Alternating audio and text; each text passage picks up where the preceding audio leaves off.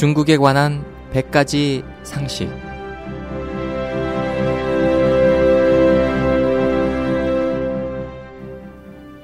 여러분 안녕하십니까? 중국에 관한 100가지 상식 홍승일입니다. 대부분의 중국인들은 자신이 애국자라고 생각합니다. 그중 일부는 진짜이고 일부는 가짜입니다. 국내에서 일부 사람들은 맹목적으로 미국을 반대하고 서방 사회를 반대하며 민주 이념에 대항하는가 하면 문명 세계를 욕하면서 극단적인 민족주의 정서를 표출하는데 이들도 스스로 애국이라고 합니다. 해외에 거주하는 일부 사람들은 중공 두목의 방문단이 오면 그 앞에 나가 깃발을 흔들며 환영한다고 외치는데 이 역시 애국이라고 말합니다. 중공 자신도 끊임없이 자신의 동포를 박해하고 학살하면서 또 자칭 애국이라고 합니다. 애국이란 구호 속에는 중공의 거짓말 외에도 일반 민중들의 미혹이 있습니다.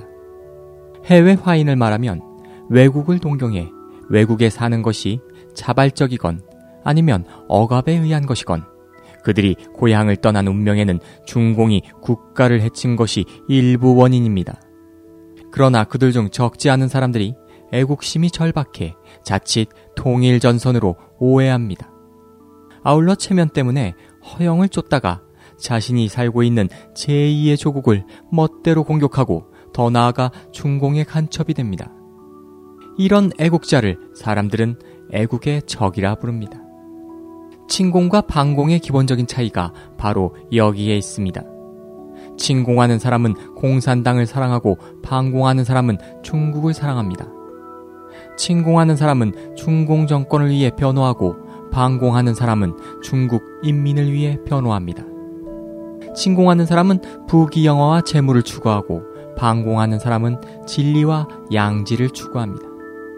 무산 계급은 조국이 없다고 주장하던 공산당은 절대로 애국자가 될 수 없으며 단지 매국노나 혹은 나라를 배신한 자가 될 수 있을 뿐입니다.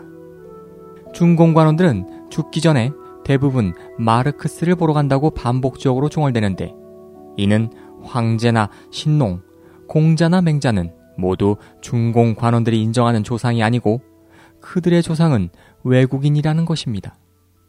중공은 일찍이 소비에트를 보위하자고 외치면서 중국 동포를 대대적으로 박해하고 학살했는데 이는 그들이 매국노임을 입증합니다. 반대로 나라와 국민을 걱정하고 폭정을 두려워하지 않으며 민주를 추구하고 국민이 주인이 되어야 하며 주권이 국민에게 있다고 주장하는 반공 인사들이야말로 진정한 애국자입니다.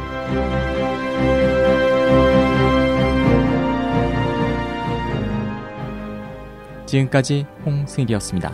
감사합니다.